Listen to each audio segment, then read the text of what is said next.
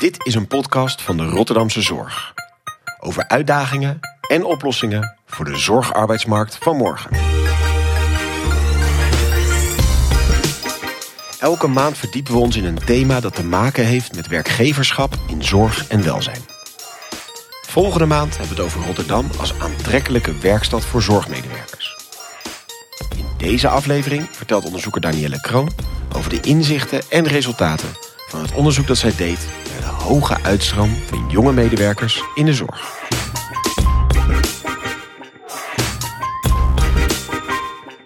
Welkom bij deze podcast waarin ik in gesprek ga met onderzoeker Danielle Kroon. Namens de Rotterdamse Zorg heeft ze onderzoek gedaan naar de wat blijkt zorgwekkende uitstroom van medewerkers onder de 25 jaar binnen de zorgsector. Deze groep is essentieel voor het arbeidspotentieel en toekomstige arbeidsparticipatie. Het programma Sterke Start, Integratie, Onderwijs en Zorg wil dit aanpakken door meer leerwerktrajecten en begeleiding te bieden. Uit eerdere onderzoeken blijkt dat jonge zorgprofessionals waarde hechten aan samenwerking en groei, maar ervaren obstakels zoals hiërarchie en gebrek aan leiderschap. Stress en misvattingen zorgen voor uitval onder jonge verpleegkundigen. Vanuit hier is dit onderzoek gestart om concrete handvaten en adviezen te bieden waar zorgorganisaties echt mee aan de slag kunnen. Het uiteindelijke doel van Sterke Start is het behouden van jong zorgtalent om personeelstekorten niet te vergroten en zorgkwaliteit te waarborgen. De onderzoekshypothese onderzoekt dus de relatie tussen ondersteuning en behoud van jonge zorgmedewerkers.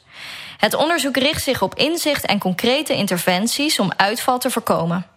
Hier wil ik graag dieper op ingaan. Mijn naam is Lotte en ik neem jullie graag mee in mijn gesprek met Danielle, die hier toevallig naast me zit. Hoi Danielle, goed dat je er bent. Hi Lotte. Voor we dieper ingaan op het onderzoek, kun je de luisteraars een beetje vertellen over wie je bent en wat je doet? Zeker. Ik uh, ben Danielle, 26 jaar en ik doe momenteel een traineeship bij Talent for Care. Uh, waarbij ik drie verschillende opdrachten vervul binnen de zorgmanagement. Uh, om te kijken wat bij mij past en waar ik energie van krijg. En mijn eerste opdracht is bij de Rotterdamse Zorg. Daar zit ik nu bijna acht maanden, dus ik ben aan het afronden. Maar in deze acht maanden mocht ik uh, meekijken, waarbij ik de netwerken mocht ondersteunen, een heel breed beeld kreeg van de zorg. Wat ook goed is voor mijn keuzes in mijn latere loopbaan. En daarnaast mocht ik dit onderzoek doen naar het behoud van de jonge medewerker. Wat ook echt een beetje mijn dingetje was en waar ik uh, zelf het onderzoek mocht leiden. Dus dat was heel erg leuk. Ja, supergoed dat je dit onderzoek hebt gedaan, lijkt mij. Um, ik heb net dus al een beetje verteld wat het onderzoek inhoudt en waarom dit belangrijk is. Kun je mij vertellen wat dit onderzoek voor jou nou zo waardevol maakt? Nou, dat kan ik zeker. Ik ben namelijk zelf dus 26, wat ik net zei. Ook nog jong, net begonnen met mijn loopbaan. En bewust gekozen voor een traineeship, omdat ik wist dat ik de begeleiding echt nog nodig had om te kijken waar ik uh, wilde gaan starten. En uh, wat we zien in de zorg is dat jonge medewerkers die beginnen nog een stuk jonger zijn dan toen ik ben begonnen. En eigenlijk een beetje in het diepe worden gegooid. En ik denk dat er gewoon um, dat het stukje begeleiding daar heel erg belangrijk in is. En dat ik dat ook begrijp als geen ander. En daarnaast is het voor mij ook heel erg belangrijk, omdat ik zie dat de wereld aan het veranderen is. Um, en dat er ook wel over ons wordt gezegd: oh, maar zij hebben een hele andere kijk op de wereld, zij hebben andere eisen. En soms vind ik dat best wel lastig, omdat we ook niet moeten vergeten dat de wereld dus ook veranderd is. De andere dingen staan centraal. Uh, wij in onze generatie hebben bijvoorbeeld de basisbeurs niet ontvangen. Weten dat wij niet snel een woning kunnen kopen. Klimaatverandering staat centraal. Wij vinden duurzaamheid belangrijk, diversiteit belangrijk. Hele andere dingen dan de mensen die op, het werk, op de werkvloer staan. En dat is helemaal niet erg. Dat verschil mag er ook zijn. Maar ik denk dat we ook wel een beetje tegemoet kunnen komen aan de behoeften van de jonge medewerker. om ze sterk in de markt te zetten. Dat heb je mooi gezegd. Kun je mij de meest opvallende vertrekredenen toelichten vanuit jouw onderzoek? Zeker, Lotte. Daar neem ik je graag in mee. Nou, een van de meest opvallende vertrekredenen van jonge medewerkers is de hoge werkdruk. En uh, nou, deze term komt niet uit de lucht vallen. Die komt ook zeker terug in andere onderzoeken. En uh, zien we ook vaak langskomen in de media. Maar waar wij vooral benieuwd naar waren, is wat betekent die hoge werkdruk dan voor de jonge medewerkers? En hoe kunnen we daarop inspelen en hun begeleiden? Nou, een van de redenen dat er een hoge werkdruk is, is de hoge verantwoordelijkheid. Waarbij jonge medewerkers al uh, snel volledig verantwoordelijk zijn voor hun handelen en voor de patiënten. Daarnaast moeten ze ook goed kunnen multitasken. Dus ze moeten heel snel kunnen schakelen. Of er wordt verwacht van ze dat ze kunnen schakelen. Tussen werknemers en patiënten. En elke tien minuten iemand anders. Terwijl ze eigenlijk nog aan het landen zijn. En aan, bekend aan het worden zijn met systemen, et cetera. Um, dus dat is ook zeker een van de redenen dat, hun, dat het stresslevel omhoog gaat. Wat een hoge werkdruk geeft. Ja, ik kan me voorstellen dat je heel veel druk ervaart dan, waar je nog helemaal niet klaar voor bent op zo'n moment. Nee, precies. En, en waar is de hoge werkdruk nog meer een gevolg van? Nou, het uh, grote personeelstekort, wat ook uh, bekend is, zorgt ook zeker voor een hoge werkdruk. De, het grote personeelstekort zorgt ervoor dat de jonge medewerker gelijk volledig uh, alleen aan de slag moet en eigenlijk het stukje begeleiding niet krijgt of mist. Um, en hier ook geen tijd voor vrijgemaakt wordt. Dat, dat komt ook uiteindelijk terug in het onderzoek dat daar gewoon tijd vrijgemaakt voor moet worden. Um, dus dat is ook zeker een van de redenen. En daarnaast is het onregelmatige uren ook een van de redenen dat er hoge werkdruk is. Uh, jonge medewerkers en sowieso de jonge mens um, hecht heel veel waarde aan hun privéleven. En dat is, moet je best wel even anders indelen als je in de zorg werkt. Zeker als je vrienden hebt die niet in de zorg werken. Uh, en wel gewoon uh, in de avonden en de weekenden vrij zijn. Moet je daar best wel even een beetje omheen dansen. En dat kan ook wel zorgen voor stress en een hoge werkdruk. En nou ja, het vereist gewoon hele grote zelfstandigheid... wat best wel overweldigend kan zijn voor de startende werknemer. En daarom is het ook heel erg belangrijk... dat er continu en ook laagdrempelige begeleiding wordt aangeboden. Is er iets in je onderzoek wat je echt heeft verrast? Nou, er is zeker uh, iets uh, wat, wat erg opvallend was voor mij en uh, wat mij negatief heeft verrast. En dat is namelijk de contracten. En een van de dingen is dat er vaak aan jonge medewerkers en eigenlijk al het zorgpersoneel maar beperkte contracten worden aangeboden. Een fulltime contract in de zorg is 36 uur. En de jonge medewerker uh, onder de 25 heeft vaak nog de tijd, de behoefte en de energie om gewoon fulltime te werken. Uh, daardoor kun, kunnen ze gewoon al hun tijd stoppen in ook een zelfontwikkeling en gaat dat veel sneller. En het is natuurlijk ook financieel fijn dat je iets kan opbouwen als je nog jong bent. En wat we zien is dat de mensen die zich aanbieden voor een fulltime contract deze eigenlijk niet ontvangen. We zien heel veel beperkte contracten, drie dagen contracten, vier dagen contracten. Terwijl hier wel behoefte aan is. Um, en dat de jonge medewerker vaak nog een extra baantje heeft. Een bijbaantje die ze voortzetten. Of een baan in de supermarkt hebben aangenomen. Om hun dagen te vullen en het financieel uh, hoog te houden. Dus nou, dat vond ik wel heel erg opvallend, omdat er een groot personeelstekort is. Um, ja. ja. En is er dan een verschil in tussen de randstad en buiten de randstad? Uh, ja, nou, ik heb wel een verschil gezien. Ik vind het natuurlijk lastig om daar volledig uh, antwoord en zwart-wit op te geven. Maar wat ik net vertelde, dat uh, had ik vooral gehoord in ziekenhuis en VVT vanuit buiten de Randstad. En binnen de Randstad zag ik eigenlijk een ander fenomeen gebeuren. Ik noem het zelf de visieuze cirkel. Um, wat ik daar namelijk hoorde is dat als je een klein contract hebt... een nul uren contract of een twee dagen contract... dat er altijd genoeg diensten in te vullen zijn, zodat je alsnog vijf dagen kan werken. Nou, okay. dat klinkt natuurlijk top. Um, en wat je daar ook nog bij krijgt, is dat als je die diensten invult, krijg je daar een beloning voor. Nou, dat klinkt natuurlijk heel erg aantrekkelijk. Maar als je een fulltime contract hebt, dus wel een 36 uur contract, waarbij je eigenlijk laat zien dat je loyaal bent, dat je er bent um, en dat je gewoon voor dat bedrijf je inzet, heb je geen tijd meer voor die extra diensten. Waardoor je ook vijf dagen werkt, maar niet die extra beloning krijgt. Oké, okay, dus is het dan ook zo dat je uiteindelijk met een 36-urig contract uh, minder loon ontvangt? Nou, precies. Als je dus een 36-uur contract hebt, werk je vijf dagen en verdien je minder loon dan iemand met een klein contract en extra diensten invult en daardoor ook vijf dagen werkt. Terwijl je uiteindelijk eigenlijk even hard werkt of evenveel werk verricht. Precies. Of misschien wel meer. Precies. En wat we hier dus in zien is dat de mensen die een groot contract hebben, naar een klein contract gaan omdat ze weten dat er toch wel genoeg diensten in te vullen zijn. Ja. Zodat ze die beloning ook krijgen. En omdat iedereen naar een klein contract gaat, zijn er weer meer diensten in te vullen. Waardoor straks elke dienst een beloning uh, ontvangen voor moet worden. Ja, waardoor je eigenlijk een visieuze cirkel uh, ontwikkelt. Nou, ik vond het echt. Uh, heel bizar verhaal. En ik denk echt dat we hier iets mee moeten doen. Ja, dat denk ik ook zeker. Ja. ja. Ja, en um, als we dan even kijken naar de opleiding uh, die je doet voordat je de zorg ingaat. Uh, een groot deel van je opleiding uh, bestaat uit stage lopen. Dus ik neem aan dat dan tijdens zo'n stage een duidelijk beeld wordt geschept van wat je kan verwachten in het werkveld.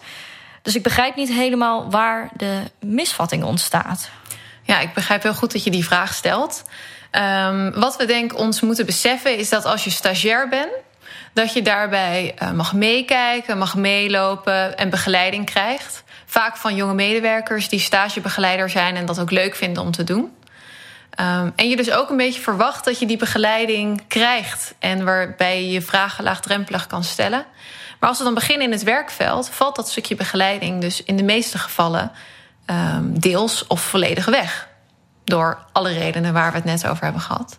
Daar is dus een heel groot gat, omdat je eigenlijk uh, je verwacht dat je een soort van je stage kan voortzetten en daarin verder kan ontwikkelen. En daar gaat het mis. En een tweede reden daarvan is dat uh, niet alle stages, dat je niet bij al je stages op alle plekken waar je wilt uh, kan proberen. We zien dat er eigenlijk te weinig stages zijn in het ziekenhuis en dat dus niet iedereen een stage daar kan lopen. Maar dat mensen wel in het ziekenhuis willen werken, daar gaan beginnen. Een heel ander verwachtingsmanagement hebben, omdat ze niet zijn voorbereid. Dus eigenlijk wat je zegt, uh, de start van je loopbaan is vaak keihard werken onder te weinig begeleiding. Ja. En hoe zit, dat dan, uh, hoe zit dat dan met doorgroeimogelijkheden? En is er wel ruimte om je te ontwikkelen en verdiepen? Ja, nou, we hebben ook in het onderzoek uh, eigenlijk aan iedereen gevraagd welke dingen ze belangrijk vinden in het werk. Dus vinden ze rust belangrijk, stabiliteit, doorgroeimogelijkheden of zelfontwikkeling. En daarbij zagen we vooral dat die laatste twee termen in trek waren. En dat is natuurlijk ook heel begrijpelijk bij de jonge medewerker. Hm. En uh, nou ja, zelfontwikkeling is super belangrijk. En om jezelf te kunnen ontwikkelen, um, heb je feedback nodig. Moet je vallen en opstaan. Um, maar bij het opstaan moet je dat niet alleen doen. Wat nu wel vaak gebeurt. Je moet er iemand hebben die jou feedback geeft, die jou helpt, die jou uitlegt, die jou voordoet. Um, en ze willen heel graag zelf ontwikkelen en dat zelfvertrouwen opbouwen. Maar omdat die begeleiding daar niet is en ze het alles zelf moeten uitzoeken, worden ze eigenlijk alleen maar onzeker. Omdat er dingen fout gaan, de verantwoordelijkheid daarvoor hebben. En als je jezelf niet kan ontwikkelen, kan je ook niet groeien als persoon. En dus ook niet doorgroeien in je werk. Ja. Uh, dus dat is ook een beetje oorzaak en gevolg. Ja, precies. Uh, ja, kan ik me heel goed voorstellen. Ja. ja. En um, als we dan kijken naar de doorgroeimogelijkheden, dan zijn er in de zorg niet altijd evenveel doorgroeimogelijkheden als dat. Uh, er misschien verwacht wordt. Maar ik denk wel dat we daar eh, naar kunnen kijken om te kijken of we meer doorgroeimogelijkheden kunnen ontwikkelen. En uh, zo dacht ik bijvoorbeeld ook aan het buddy-systeem of het stukje begeleiding wat beter moet worden. Dit kun je natuurlijk ook een functie maken. Dat jij verpleegkundige bent en uh, be begeleiding expert, deskundige, uh, iets daarin waardoor je ook een, een andere functie en een doorgroeimogelijkheid creëert. Ja. Um, ja, dat is bijvoorbeeld een van de opties. Ja, en, en wat zou nog meer een doorgroeimogelijkheid kunnen zijn? Uh, nou, wat een van de jonge medewerkers aangaf als idee, en ik vond het eigenlijk wel heel erg mooi, is uh, waarom er geen juniorfuncties zijn. Ik denk dat dat, uh, of zij dacht dat dat wel heel erg zou kunnen helpen. En ik ben het wel heel erg met haar eens hoe zij dat uitlegde. Um, zij zag dat namelijk als jij begint in de zorg als verpleegkundige of verzorgende, um, dat je begint als junior. En hierbij verdien je misschien wel ietsje minder. Uh, maar heb je ook minder patiënten, minder verantwoordelijkheden en meer tijd om rustig te landen en uit te zoeken hoe dat allemaal werkt. In plaats van dat het allemaal heel snel moet en je fouten gaat maken. Ja. En hierdoor kan je ook snel weer doorgroeien naar een normaal, naar zeg maar niet de junior. Um, waardoor je ook iets meer gaat verdienen, die beloning krijgt. Het mooie is dat je blijft in het vak waar je zit, omdat je weet dat je door kan groeien. Maar dat je wel een opbouw kan maken. Dat je een rustige opbouw kan ja. maken, waardoor die ruimte wordt gecreëerd. Ja. Ja. Nou, dat klinkt allemaal heel goed. Ja. Nou, dat er betere begeleiding nodig is, is dus duidelijk. Uh, dit moet groots en regionaal aangepakt worden. En hier gaat Sterke Start zich op focussen vanuit de Rotterdamse zorg. Organisaties kunnen zelf natuurlijk ook bijdragen door te focussen op de volgende punten. En let op, want deze zijn belangrijk. We lopen er even samen doorheen. Punt 1. Onderzoek de mogelijkheden om het salaris en de arbeidsvoorwaarden in lijn te brengen met de verantwoordelijkheden en uitdagingen van het zorgwerk. Punt 2. Bespreek individuele behoeften van jonge medewerkers met betrekking tot contracturen en overweeg flexibiliteit in contractaanbiedingen. Ontwikkel een gestructureerd buddy-systeem om nieuwe medewerkers intensieve begeleiding te bieden. Bied een uitgebreid inwerkprogramma aan met duidelijke uitleg, training en de mogelijkheid om mee te kijken met ervaren collega's. Punt 3. Stel regelmatige evaluaties, het liefst elke twee maanden, en feedbacksessies in om de voortgang en ontwikkeling van jonge medewerkers te bespreken. Punt 4. Creëer een positieve en ondersteunende werkcultuur door teamrelaties te versterken en te investeren in een goede werkomgeving. Punt 5. Maak gebruik van social media om de positieve aspecten van het zorgwerk te benadrukken en de waarde van een carrière in de zorgsector te tonen. Investeer bijvoorbeeld in een werknemer digital marketing. Punt 6. Stel stabiele begeleiding beschikbaar voor nieuwe medewerkers om de overgang naar de zorgsector te vergemakkelijken. Punt 7. Versterk de communicatie en afstemming tussen onderwijsinstellingen en zorgorganisaties om beter voorbereide jonge medewerkers op de werkvloer te krijgen.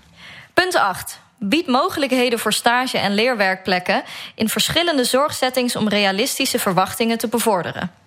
Punt 9. Investeer in de ontwikkeling van ervaren medewerkers als mentoren om jonge professionals te begeleiden en te ondersteunen.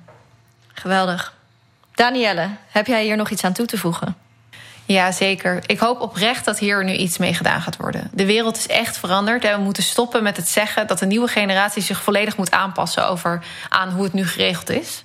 Uh, en door samen dingen aan te pakken en te luisteren naar de concrete behoeften van de jonge medewerker, kunnen we ervoor zorgen dat zij een goede start hebben en zelfverzekerd het werk kunnen voortzetten. En natuurlijk moet er een wisselwerking zijn. Zij moeten zich ook aanpassen aan ons en wij aan jullie. Maar aan de werkgedrevenheid en aan de motivatie waarom zorgmedewerkers en de zorgwerkers zal het echt vaak niet liggen.